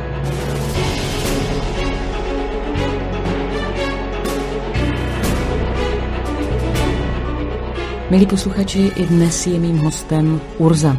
Vy ho znáte jako autora mnoha libertariánských textů a také první české knihy o takzvaném anarchokapitalismu. Spolu vede Český a slovenský institut Ludviga von Misese, patří do předsednictva spolku Svoboda učení a tak dále a tak dále. Nad tím vším se klenou myšlenky libertariánství, o kterých si budeme povídat i dnes. Buďte vítán. Já vám moc děkuji za pozvání a zdravím všechny posluchače. Dobrý den. Řekněte mi, jak to vlastně vidíte v časovém horizontu, protože vy jste také nakousil několik eh, problémů, několik záležitostí. Eh, jde o to, že eh, kdybychom teď přestali jak si střádat na důchod, nebo respektive ten stát by nám přestal brát ty peníze, protože já teď platím důchod svým rodičům a mé děti by ho zase měly platit mě. Bohužel fungujeme na dluh. ano. Ehm, dá se očekávat, že vy jste zodpovědný a kdybyste teda tedy ty peníze nedával státu, tak si budete mm, střádat nějakým způsobem, abyste mm, na důchod měl. Mnozí lidé ale ne, protože mm, jsou právě vychováni v takovém tom užívejte života, blíží se Helejova kometa a pak by se najednou ocitli v 70 letech a zjistili, že mají sice docela hezké vzpomínky na pár pěkných večírků a cest, ale že teď hold jako eh, to stáří asi bude poměrně chudé. Ehm, hovořím o tom tak eh, šířeji proto, že svoboda je velmi pracná. Mm-hmm. Zodpovědnost je někdy až otravná. Myslíte si, že jsme vlastně nastaveni na to říci si tak a teď se o sebe opravdu, ale opravdu budeme starat sami, když eh, málem vypukne vzpoura, když máme zaplatit 30 korun lékaře? Uh, samozřejmě je strašně důležité si uvědomit to, co už jsem tady jednou jakoby říkal, že rozhodně nemůžeme zrušit stát teď ze dne na den. To by nefungovalo, k ničemu by to nevedlo ani z týdne na týden a ani z roku na rok. Prostě něco takového je nesmyslné, nedávalo by to smysl a rozhodně by to nevedlo k ničemu dobrému. A je to přesně z těch důvodů, které tady velice správně zmiňujete. Což znamená, že já neříkám zítra zrušme důchody. E, neříkám ani za rok zrušme důchody. Říkám, začněme pomalu zmenšovat moc státu, která se momentálně zvětšuje a zasahuje nám prakticky do úplně všech aspektů našich životů. Pojďme ho začít zmenšovat. Pomalu, postupně. Je to dlouhý proces. Je to něco, co můžeme teď začít a v čem můžou pokračovat další generace a tak dále. Jenomže a... my po té svobodě bychom museli toužit. Ale my jsme vlastně, a vy jste to tady zmiňoval, už od školy vedení k tomu, že my netoužíme po svobodě, ale po ještě větší péči ze strany státu. No, to je samozřejmě problém a je to důvod, proč já dělám to, co dělám a proč uh, jsem vlastně místo toho, abych si žil pohodlný programátorský život a užíval si dovolený, tak jsem se začal věnovat tomuhle, píšu knížky, přednáším o tom a snažím se lidem vysvětlovat, že když budeme dělat dál to, co děláme teď, tak se prostě blížíme k totalitě. Ona, totalita nepřichází tak, že najednou, a hodně lidí si to třeba řekne, že najednou ze dne na den eh, tady budou chodit eh, SSáci po ulicích nebo něco takového. Ta totalita má většinou nějakou společenskou dynamiku a přichází přesně tím způsobem, že ten stát má neustále větší a větší pravomoce, zasahuje stále do více a více věcí a kdykoliv máme problém, tak se automaticky obracíme na ten stát. A je to taková už tendence, že lidi se prostě obracejí na stát, kdykoliv mají problém a volají potom, aby byl přijat zákon, který ten jejich problém vyřeší. Jenže když budeme mít zákony úplně na všechno, no tak to je totalita. Totalita je, že stát najednou reguluje a ovládá vlastně všechny oblasti našich životů. V čemu se neustále teď blížíme, ne, neříkám jako dlouho, úplně dlouhodobě, když se podíváme na vývoj jako tisíciletý, tak to je skvělý, protože tam ta společnost roste pořád ke svobodě. A když se podíváme na vývoj třeba od 90. let, tak se neustále v té demokracii přibližujeme víc a víc k socialismu, potažmu k totalitě a ta totalita přichází plíživě. A kdyby se v 90. letech předneslo návrhy těch zákonů, které prochází dneska, tak by to všichni absolutně odmítli. Ale tou salamovou metodou se postupně dostáváme k tomu, a je to strašně nebezpečné, že ten stát se prostě zvětšuje, ta jeho moc neustále sílí a já si myslím, že my s tím musíme něco dělat a cítím jako svoji morální povinnost na to upozorňovat, poukazovat a psát o tom. A to, že mým cílem je bezstátní společnost, je v podstatě irrelevantní. Na tom se spousta lidí nějakým způsobem zasekne a řekne si bezstátní společnost hrůza, ale primární je ta dynamika. Primární, o čem já mluvím, je pojďme postupně zmenšovat stát. Já si stejně nemyslím, že já bych se dožil toho, že bychom tady stát už neměli. Ale pojďme ho zmenšovat, pojďme mu brát pravomoci a hlavně pojďme umožnit lidem, aby vytvářeli paralelní struktury a konkurenci k tomu státu. On se bude škubat.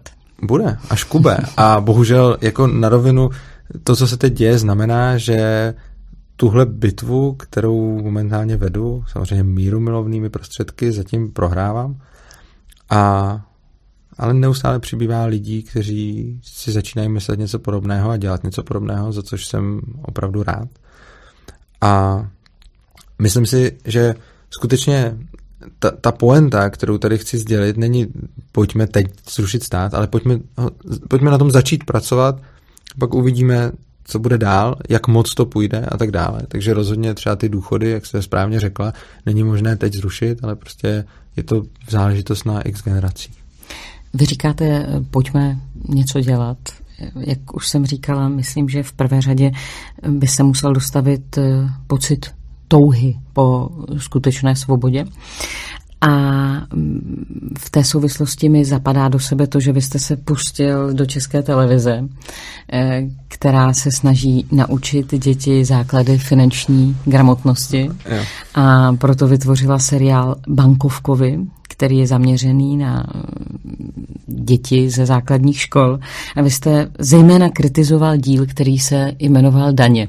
Je to proto, že máte pocit, že všemi možnými způsoby do těch dětí implementujeme ten dojem, že jinak to nejde, než Přesně se státem tak. a s velkým daňovým zatížením? Nebo... Přesně tak. Eh, tam nejde ani tak o to velké daňové zatížení, ale ono takhle. Samozřejmě jde a je dobré ho snižovat, ale z etického hlediska podle mě jako každá daň je, je, je vlastně neetická, morálně neobhajitelná. Ale samozřejmě menší daň je lepší než větší daň a rozhodně asi se nedožiju toho, že bychom je zrušili úplně. Ale ano, jedná se přesně o to, že stát už od nejmladšího věku nám vlastně vnucuje svoji propagandu. Dělá to zejména ve školách, dělá to i jinde. A nemyslím si, že je to něco takového, jako že by to byla nějaká konspirace, nebo že by to bylo něco jako ve zlém. Oni to ty lidi dělají s dobrým úmyslem. Jo. Je, to, je to tak, že každý režim vlastně replikuje sám sebe a indoktrinuje mladé svojí propagandou. Akorát, že ty lidi, kteří tou propagandou prošli, tak už jsou k ní slepí. Takže my, když teď vidíme na nějakém třeba historickém, já nevím, záznam, dokument, knížka, ať už je to fakt nebo fikce, třeba to, jakým způsobem ve školách učili svoje děti nacisti nebo potom komunisti a podobně, tak nám to zdvihá varovný prostředníček, no, ukazováček a říká, co jsem přeřekl, e, tak a říká nám to, a říká nám to, tohle je, tohle je špatně. To manipulují ty děti ke svým záměrům a je, je to strašná manipulace a je to jako hrůza, tam to vidíme. Ale když se to samý dělá se současným režimem a současným státem, tak jsme k tomu slepí, tak to prostě při, tak to zcela přehlížíme. Například ve školách visí státní znak, visí tam obraz prezidenta. Kdyby takhle povinně bylo nějaké třeba náboženství a to by předávalo dětem své hodnoty, tak budou se lidi strašně bouřit. Když e, ve školách už jako úplně malí, ještě než o tom nějak přemýšlíme, se učíme uctívat hymnu, vlajku, učíme se, že k těm věcem máme mít nějakou úctu, vedou nás k nějakému vlastenectví a tak dále, tak tohle se dělá daleko dřív, než se o tom může diskutovat. Takže my si ty věci napřed naučíme uctívat, ale jak potom o nich můžeme kriticky uvažovat? A když tohle se děje v čemkoliv, v čím jsme neprošli, tak to vidíme. Když by tohle to začala dělat nějaká církev a začala by povinně všem dětem říkat, dokud jsou malí, tady se musíte modlit, tady musíte tohle dělat, tohle musíte uctívat a tak dále, tak máme alarm a říká nám to, tohle je špatně, to je manipulace těch dětí. Ale když se přesně to děje s našimi dětmi, ohledně toho státu, tohle je hymna, tohle je vlajka, na tu nesmíš plivat, to není nějaký kus hadru, to je vlajka, k tomu musíš mít úctu. Tak tohle považujeme za správný. Přitom je to úplně ten samý princip, akorát my jsme si tím prošli, takže jsme vůči tomu slepí. Ale pozor, teď si nejsem jistá, jestli jste nesmotal dohromady národ ano. a stát.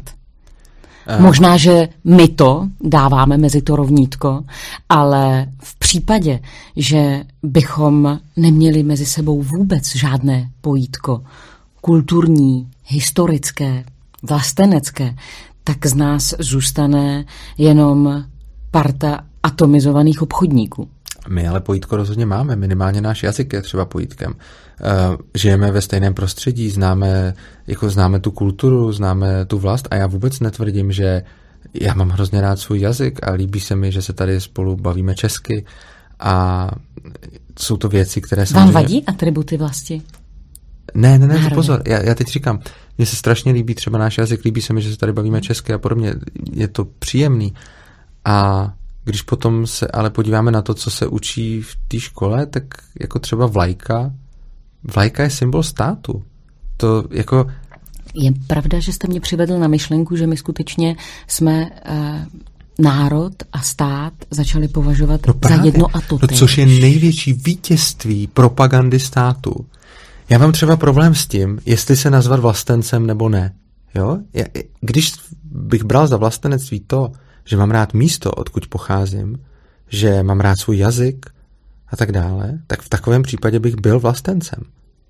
Ale pokud mám brát jako vlastenectví to, že uctívám tu písničku, kterou mi řekli, že mám uctívat a že uctívám tu vlajku, kterou mi řekli a že ty státní symboly mám v nějaké úctě, no tak pak vlastencem nejsem.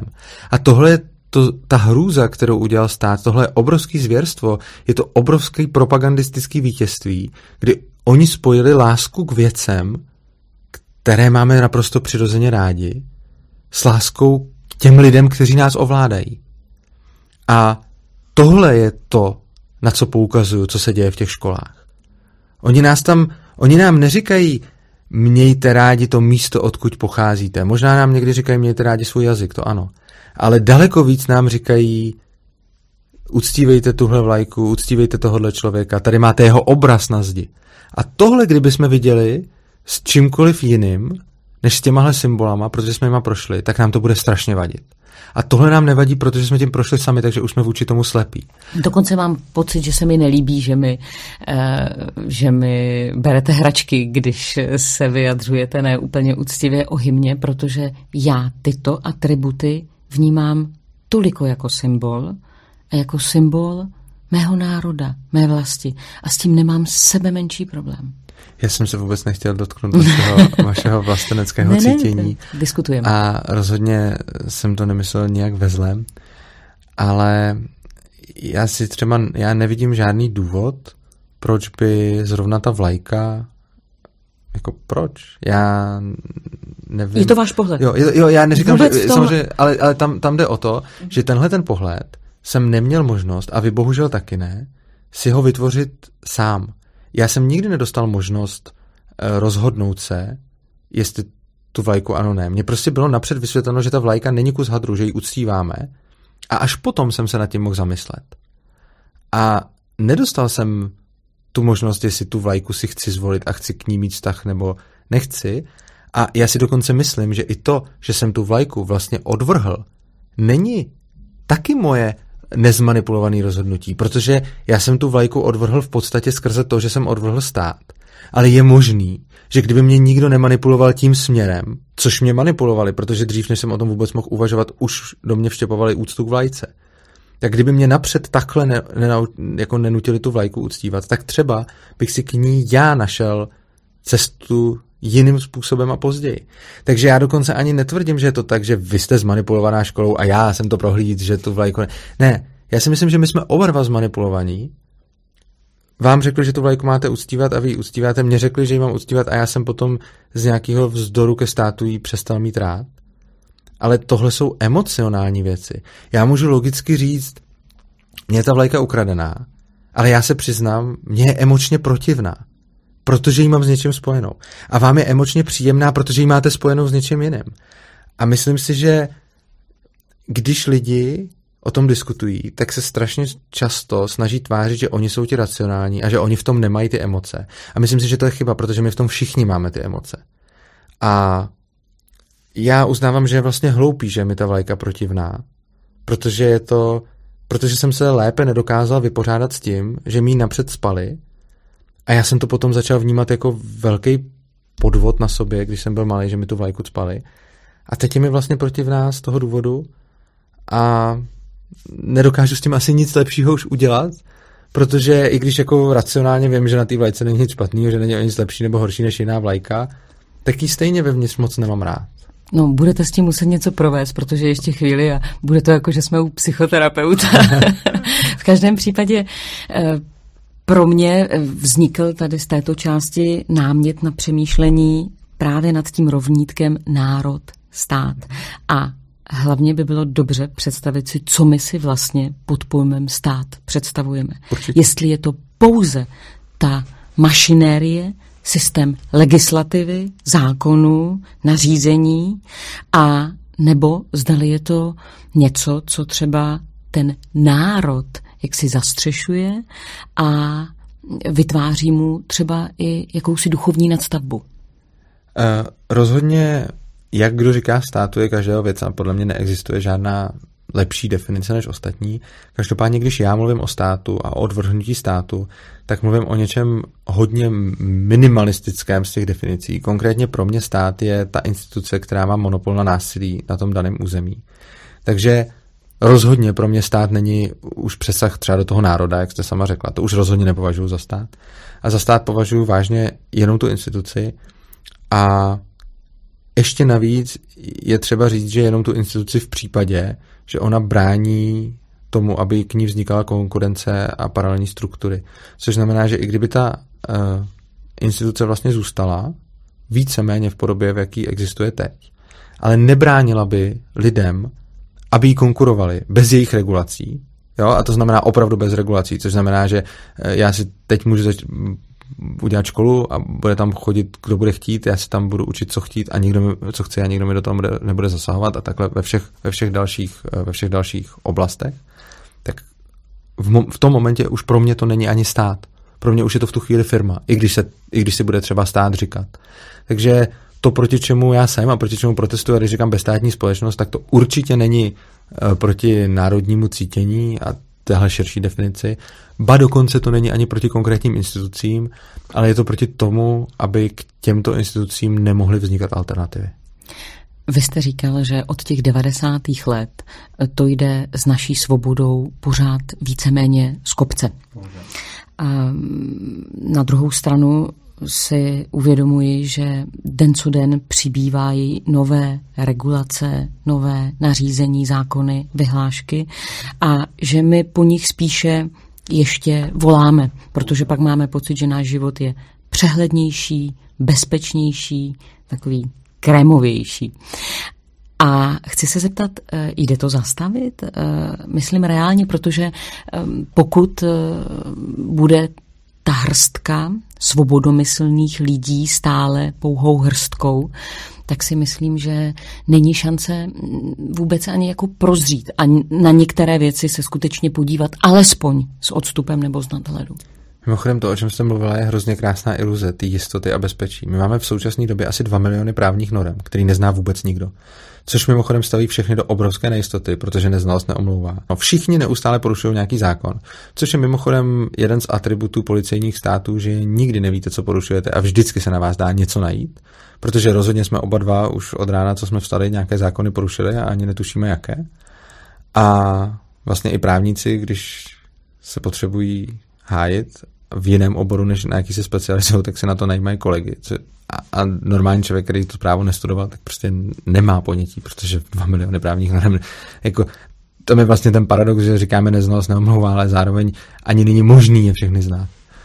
A jak to zastavit? No, já jsem se začal o tohle téma zajímat před více než deseti lety a v té době jsme zakládali Institut Ludvika von Misese, to jsme teda založili až o nějakou dobu později, ale mm, tehdy bylo libertariánů strašně málo.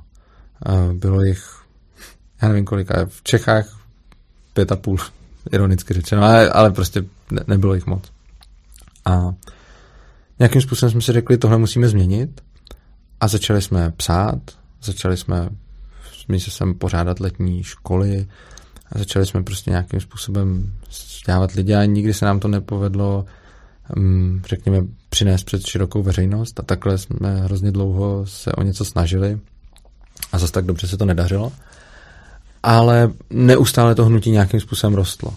A za poslední dva roky se začalo konečně dařit dostávat se do médií, oslovovat širokou veřejnost, samozřejmě, jak jste sama řekla, ne tak širokou, ale když jsem třeba o anarchokapitalismu přednášel před lety a přišel jsem před ten sál, říkal jsem, kdo uh, jako někdy slyšel slova anarchokapitalismus, tak se většinou nepřihlásil nikdo.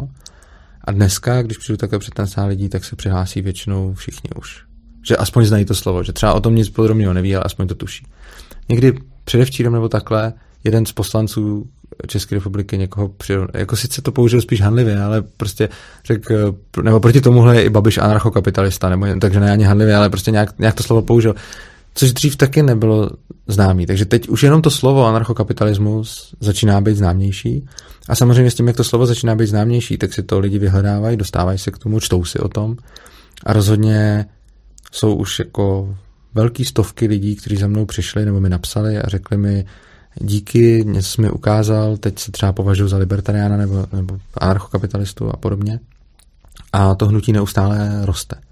V absolutních číslech ve společnosti je nás pořád málo, ale vlastně je nás Český libertariánský hnutí je jedno z nejsilnějších na celém světě z hlediska toho, na kolik obyvatel vlastně v které zemi je. Některé země mají lepší tradici, některé horší, ale zrovna tady se nám za poslední dva roky podařilo vybudovat něco, něco naprosto úžasného. A samozřejmě souhlasím s tím, že to nestačí. Nestačí to k tomu, aby přestaly vznikat ty zákony. A to, co máme teď, je vlastně zrnko písku proti té obrovský prostě písečný bouři, která se na nás valí. Ale já nedokážu dělat nic víc, než to, co dělám. A dělám to tak dobře, jak umím. A doufám, že já věřím tomu, že tohle je skutečně jako jediná rozumná cesta a jediná možná cesta, protože rozhodně jsem si jistý, že společnost nejde hezky změnit násilím, společnost nejde hezky změnit podvodem, nátlakem nebo něčím takovým. Myslím si, že dobrá změna společnosti vyžaduje změnu toho paradigmatu a k tomu je potřeba mírumilovně vysvětlovat lidem věci, bavit se s nimi o tom, diskutovat, přemýšlet. A já jsem rád za každého člověka, který se mi poslechne a potom o tom přemýšlí. To je vlastně to, co chci, aby o tom přemýšleli. Urzo, vy jste programátor, jste mhm. informatik, to znamená, že jste v kyberprostoru jako doma a můžete s ním hodně pracovat. Často se ale hovoří o nenávistných příspěvcích na sociálních sítích, o takzvaných sociálních bublinách, které neslouží k přemýšlení, ale pouze si tam utvrzujeme své vlastní předpoklady.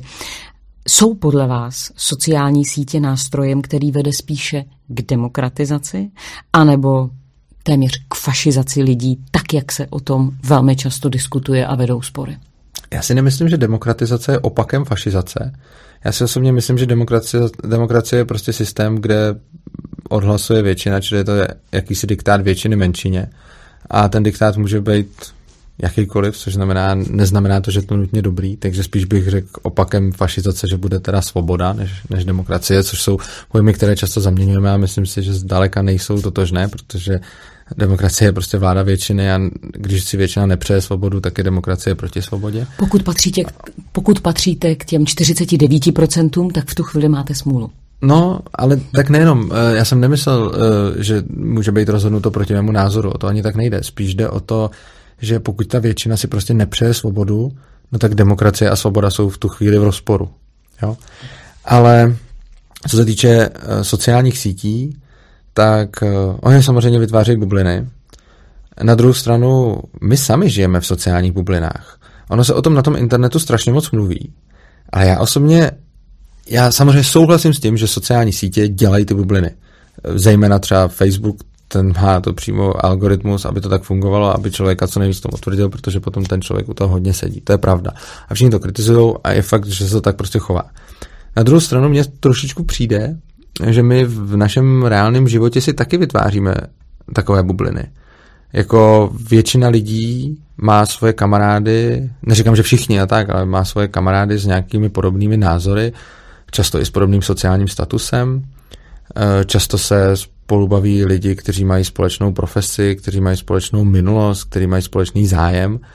A myslím si, že celý svět je svět sociálních bublin a sociální sítě podstatě kopírují to, co se děje v reálném světě. A trošičku mi přijde, že vykouknout z bubliny na sociální síti je možná jednodušší, než vykouknout z bubliny jako v reálném životě.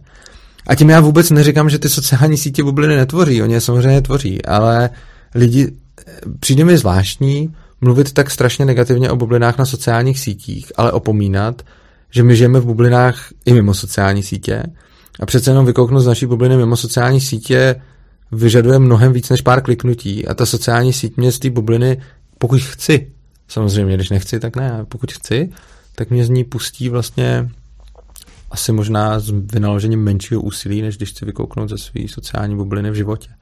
Takže já sice ano, souhlasím s tím, že se to děje, ale zdaleka to nevidím jako tak strašný problém, jak se o tom mluví. A mimochodem, samozřejmě záleží, jestli to člověk ví nebo neví, ale já třeba využívám ten algoritmus ve svůj prospěch, protože neexistuje žádný velký libertariánský spravodajský český server. Takový nemáme. Já jsem si takovýhle vytvořil na Facebooku. Eh, já naprosto počítám s tím, jak funguje ten algoritmus a co dělá a chovám se tam takovým způsobem, že prostě nelajkuju, neklikám a nečtu jiný věci než, než ty libertariánský, čímž pak vím, že mi tam dává do feedu jenom tyhle ty věci a já tam vůbec nechodím, vůbec si nemyslím, že je to nějaký objektivní pohled. Já vím, že je to bublinácí, ještě jako vytvářím o to silněji a používám to jako velký spravodajský libertariánský server. A jde to. Takže je to vždycky o tom jenom, jak člověk používá ten nástroj, jestli si uvědomuje, co to je.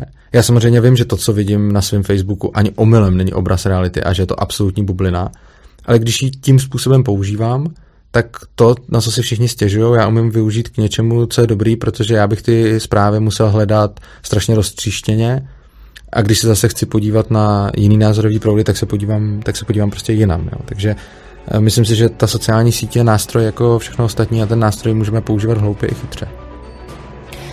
Urzo, já vám moc děkuji za to, že jste přišel a děkuji vám za ten jiný pohled na svět a náš život. Já vám moc děkuji za hrozně příjemný rozhovor. Mějte se krásně.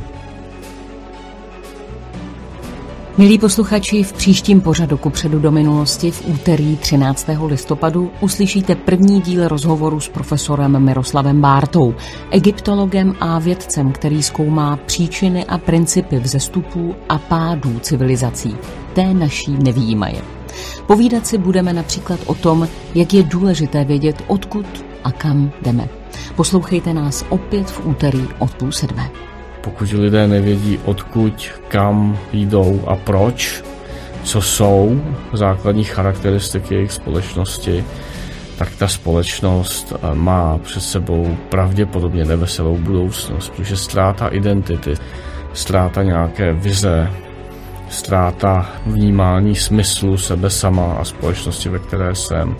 Pokud tohle vymizí, tak to je hořký konec. Už víte na co i na koho se těšit příště. Tak tedy domluveno, sejdeme se opět tady na webu Svobodné univerzum v pořadu ku předu do minulosti. Zatím nám pište své postřehy i nápady a názory na naše facebookové či webové stránky ku predu do minulosti. Tam také najdete všechny dosud odvysílané pořady. Tak poslouchejte. Martina Kociánová a David Korben se na vás těší. Zatím se mějte hezky a něco pro to dělejte. Nikdo jiný to za vás neudělá.